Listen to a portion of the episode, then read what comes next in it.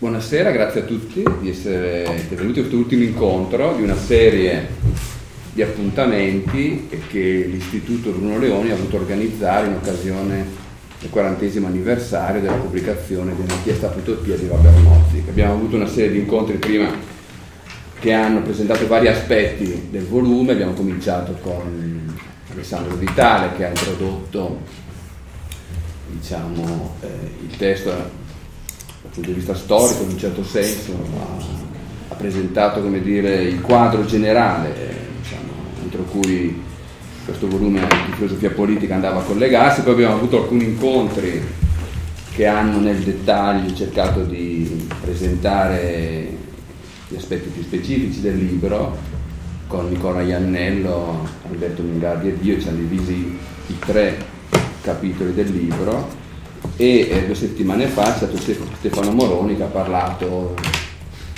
di Nozick e rapporto a Hayek e sui temi appunto della giustizia distributiva. E oggi abbiamo una tavola rotonda con cui con grande libertà si vuole eh, cercare di riflettere su questo autore e su questo volume, su questo volume come dire, che ha eh, assegnato forse al di là delle intenzioni stesse dell'autore eh, la sua immagine, la sua fortuna. Eh, sono contento che abbiano accettato di venire, li ringrazio, eh, i tre partecipanti alla tavola rotonda che presenterò in ordine alfabetico, che interverranno in ordine alfabetico, cioè Luigi Marco Bassani, che insegna storia delle dottrine politiche all'Università di Milano, la vecchia polemica sul fatto che viene chiamata statale quando sono statali la maggior parte delle università, eccetera, compreso la mia. Eh, il professor Ian Carter che insegna filosofia politica all'Università di Pavia e il professor Raimondo Cubeldo che eh, insegna anche filosofia politica all'Università di Pisa. Quindi eh, seguendo uno dei pochi ordini che sono in grado di resistere a, al tempo e alla nostra come dire, incertezza, c'è l'ordine alfabetico, eh, do subito la parola a Bassani per il primo intervento. Ottimo, grazie. Eh, io dirò due, poco, pochissimo, perché sapete già tutto, ma quindi in pratica dico quello che penso di, di questo libro. Eh, no, su, su Robert Nozick, o quel che resta del suo unico libro del quale vale la pena di parlare eh, del quale si è parlato obiettivamente.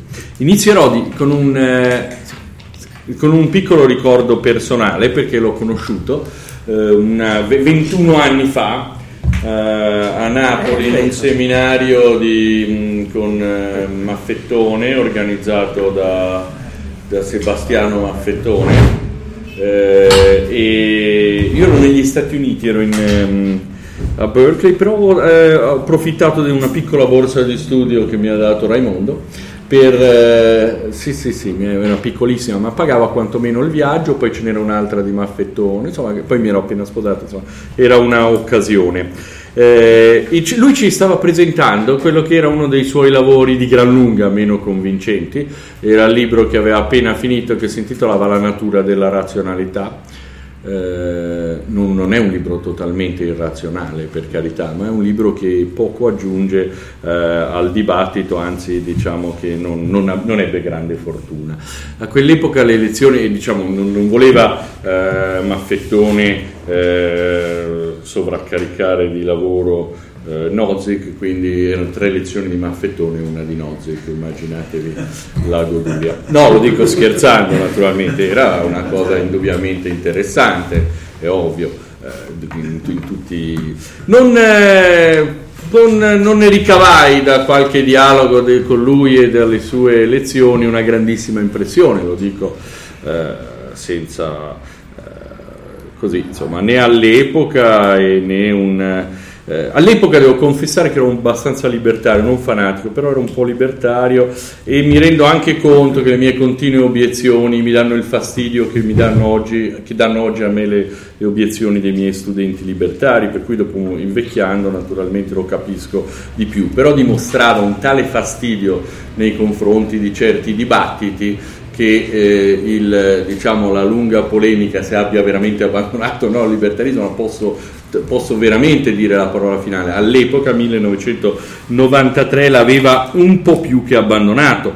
Ricordo che durante una lezione parlò della differenza fra prudenza e razionalità eh, ditemi che cos'è prudente ma non è razionale. Eh, mi invitava a nozze, gli ho detto pagare le tasse. È prudente ma è una cosa totalmente irrazionale. Lui si arrabbiò moltissimo a dire il vero, ci tenne subito a farmi sapere che molti ritengono assolutamente razionale la tassazione, ma no, che roba. E, e fra i suoi amici neobuddisti era il suo periodo un po' del, del buddismo che anche fra gli esponenti vari dell'aristotelismo eh, politico eh, di varia natura. In una conversazione privata successivamente mi disse che eravamo quattro gatti e solo in America, non mi sembrava proprio un'argomentazione grossa da filosofo, ecco, siete in pochi, no, non è, non è una, una, la, la, classica argomentazione del grande filosofo. In sostanza eh, rimane questo grosso problema, il fatto che Stiamo parlando di un pensatore che abbandonò completamente la riflessione filosofico-politica eh, dopo eh, il successo di Anarchia, Stato e Utopia, secondo me prima, però eh, diciamo eh, verso la fine del, eh, del, del, del libro. Nel, eh, nelle, in, in, dei socrani, come si dice in italiano? Puzzle, puzzle socratici, si lamenta di essere considerato un filosofo politico, proprio chiaramente gli dà molto fastidio. Eh, dice no, eh, ehm, l'anarchia statutopia fu un caso, un accident, proprio lo chiama. Eh, non, mai, non, ho mai risposto a nessuno, dice nell'introduzione, non ho mai risposto a nessuno, avevo altre cose più importanti a cui pensare, fra le quali perché vi è in generale l'essente e non il nulla, quindi tentava la concorrenza diretta a Heidegger. Eh, e in ogni caso lo dice chiaramente che non aveva alcuna intenzione di difendere eh, le sue tesi, dalle quali in effetti prese le distanze, tranne in punto di morte, nell'ultimo in punto di morte, quasi insomma, l'anno prima di morire, effettivamente rilasciò un'intervista in cui eh, eh, eh, disse, eh, dice le, le, eh, le, voci della mia deviazione o addirittura apostasia dal libertarismo sono state molto esagerate, un po' come Mark Twain che lesse la propria, del, no, la propria morte, dice le voci della mia morte sono state oltremodo esagerate. Dice in realtà io sono ancora all'interno del framework generale del libertarismo, del libertarismo dice. Eh, dice lui, solo dice ma un po' soft, non mi sono più interessato in queste cose, ma se dovessi descrivermi mi definirei ancora latamente libertario. A dire il vero, lui era veramente eclettico, lo scrive proprio nelle spiegazioni filosofiche. Dice ho trovato molte diverse filosofie che mi hanno interessato, le ho trovate eh, cogenti eh, e in, in, qualche, in qualche tratto sono state assolutamente magnifiche, cioè era attratto da svariate filosofie nel corso della sua esistenza. Il suo successo viene dal fatto da, che è la celebrazione della vittoria di Harvard sul resto del mondo. Eh, pensateci, eh, dal mondo intero viene eletto nella stessa università in cui si trovava John Rawls come l'unico critico di John Rawls di cui si possa parlare. Eh? Dice, ma eh, c'è qualcosa solo di lui? No, effettivamente è un critico che va preso sul serio e lui si defila ma come? Ti abbiamo eletto a questa posizione e tu cosa fai? Ti defili? Immediatamente si licenzia, dice no, non me la sento, è un ruolo che non voglio avere perché effettivamente il problema dell'essere il nulla è più interessante. Eh, cioè la sua fama in realtà è collegata ad un periodo particolarissimo che è il 1974, quel periodo, eh, e eh, una concatenazione poi anche successiva di eventi. Era nel luogo giusto, al momento giusto, nello stesso pianerottolo, eh, poi si lo spostarono, ma si ritrasse per, nella prosecuzione di quel gioco che invece andò avanti naturalmente senza di lui.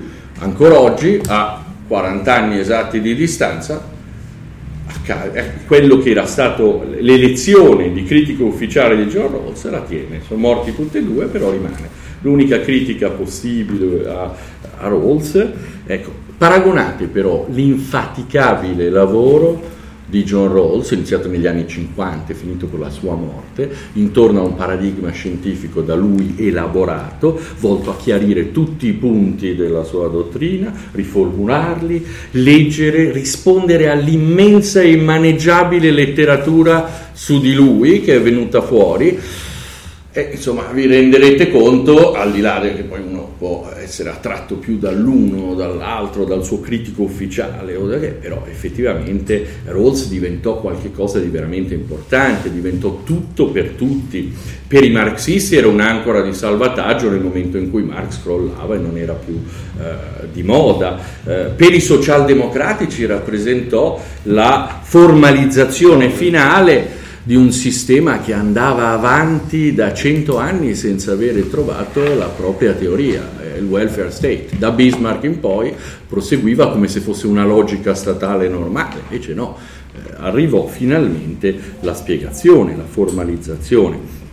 Per i liberali europei, ma anche naturalmente americani era anche un modo di riformulare la loro dottrina senza bisogno eh, di cambiare assolutamente nome perché tutti ovviamente utilizzò sempre il termine liberale con, grande, con, con molte buone ragioni. Insomma, anche dal punto di vista non soltanto della teoria ma delle operazioni culturali con Rawls troviamo di fronte effettivamente a un, a un, gigante anche come operazione culturale. Diciamo così, se vogliamo vedere la superiorità assoluta, innegabile di ciò che, fra virgolette, eh, di sinistra rispetto a ciò che, fra virgolette, passa per destra, basta mettersi a vedere il raffronto fra Rawls e Nozick. Il, suo, il ragionamento di Nozick intorno allo Stato, effettivamente so benissimo che è tutto teorico, che Nozick neanche per un secondo pensa che gli Stati siano nati così e così via, però devo dire che se alla fine del Seicento un ragionamento intorno allo Stato di questa natura si poteva assolutamente tollerare eh, nel 1974. È, è difficile eh, riproporla, è difficile, secondo me lo era allora, ma anche, anche, anche, ancora oggi. È la parte secondo me meno convincente, quella della nascita dello Stato come un processo. Ma non è accaduto così, non è andato così, non, non si sa neanche tanto bene cosa possa anche il tentativo di spiegare la, eh, il, il, fatto che lo Stato nasca legittimamente senza violare i diritti di nessuno è totalmente irrilevante, che questo sia accaduto, che non sia accaduto, non è andata così, è accaduto attraverso il disarmo delle popolazioni direttamente e tantissime altre cose. Il, quindi la parte che riguarda la formazione dello Stato, eh, che, che operazioni del tipo di cavare fuori la storia dall'elemento principe della storia che è poi lo Stato non mi hanno mai convinto anche per una specie di eh, deformazione professionale. La sua, effettivamente anche la critica di Rothbard qualche senso ce l'ha, questa idea dell'immacolata concezione dello Stato mi sembra che possa, eh, come dice lui, al di là di un brillante artificio retorico, possa avere eh, qualche, qualche, qualche ragione. Cioè in Nozick prevale la visione liberale classica di un monopolista della violenza legittima che però rispetta i diritti di proprietà, non si sa come mai. Eh, come mai alla fine, quali sono i logicamente Nozick non ci spiega mai come mai lo Stato dovrebbe poi autorestringersi. Non andiamo oltre, si fermano, fanno una specie di giuramento, c'è un, eh, i funzionari statali, dopo ti lascio tutto il tempo. I funzionari statali fanno una specie di giuramento, ci occuperemo solo della sicurezza. Come? Perché è immorale. è immorale, allora certo si sa che i funzionari statali sono bloccati dall'immoralità. Ecco, il, eppure, eppure dopo, dopo, essere stato non, dopo, essere stato un pochino distruttivo con, il, con, eh, con Nozick, devo dire invece che c'è una parte che è eh, di Nozzi che io salverei, l'avrei salvata nel 74 e la salverei ancora oggi. È una parte poco sviluppata, io, è, quello che si dice un'intuizione morale costantemente, no? però questa intuizione morale un po' individualista, secondo, io la salverei veramente, cioè la visione dell'individuo che viene fuori da anarchia, stato e utopia è... Eh, a mio avviso, per le mie preferenze morali, ci vorrebbe un pochino di tempo per affrontare questo, per discutere superiore e per certi versi più interessante degli individui che vengono fuori dalla teoria di Rawls che non posseggono neanche i propri talenti, questi ultimi. Cioè la visione dell'individuo che viene fuori in anarchia, stato e utopia, quella gli individui hanno dei diritti, non si può fare nulla, non è approfondita, non vi è nulla, ma è una visione che la trovo quantomeno, come, come diciamo, intuizione morale, la trovo superiore non vi è nulla, diciamo, tanto forti e di tale portata sono questi diritti che si sollevano il problema di che cosa e se qualsiasi cosa lo Stato e i suoi funzionari possano fare. Dice no, non posso, hanno fatto il giuramento, non posso fare.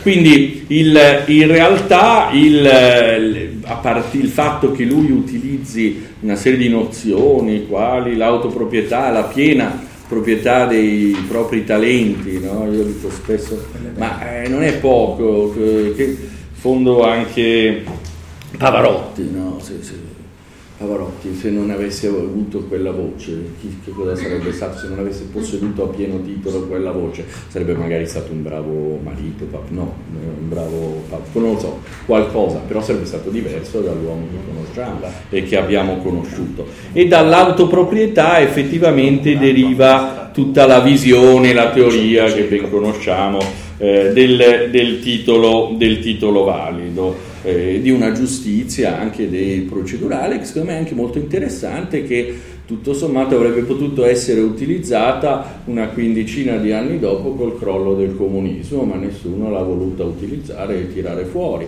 Nessuno ha voluto, per esempio, dire che, eh, che si potrebbe sulla base di nozioni anche di Nozick riflettere su colpire, su come colpire i profittatori di un sistema autenticamente ingiusto, di un sistema in cui se i diritti naturali sono legittimati, soprattutto il diritto di proprietà sulla base di una concatenazione storica di eventi, questo vuol dire che la concatenazione sbagliata deve produrre al contrario l'idea di espropriare gli espropriatori eh? e quindi una visione che secondo me potrebbe essere portata, non, non certo da Nozick, non lo è stata, è stata subito abbandonata, però poteva portare a conseguenze anche molto interessanti per certi versi rivoluzionari, ad esempio nella transizione eh, post, post-comunista.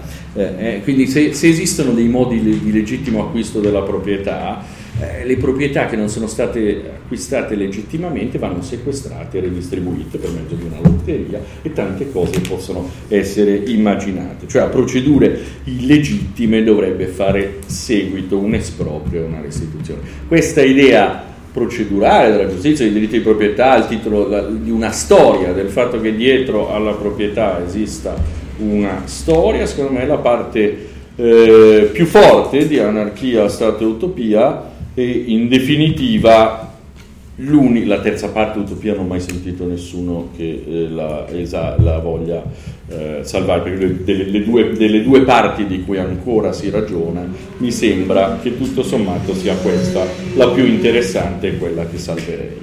Grazie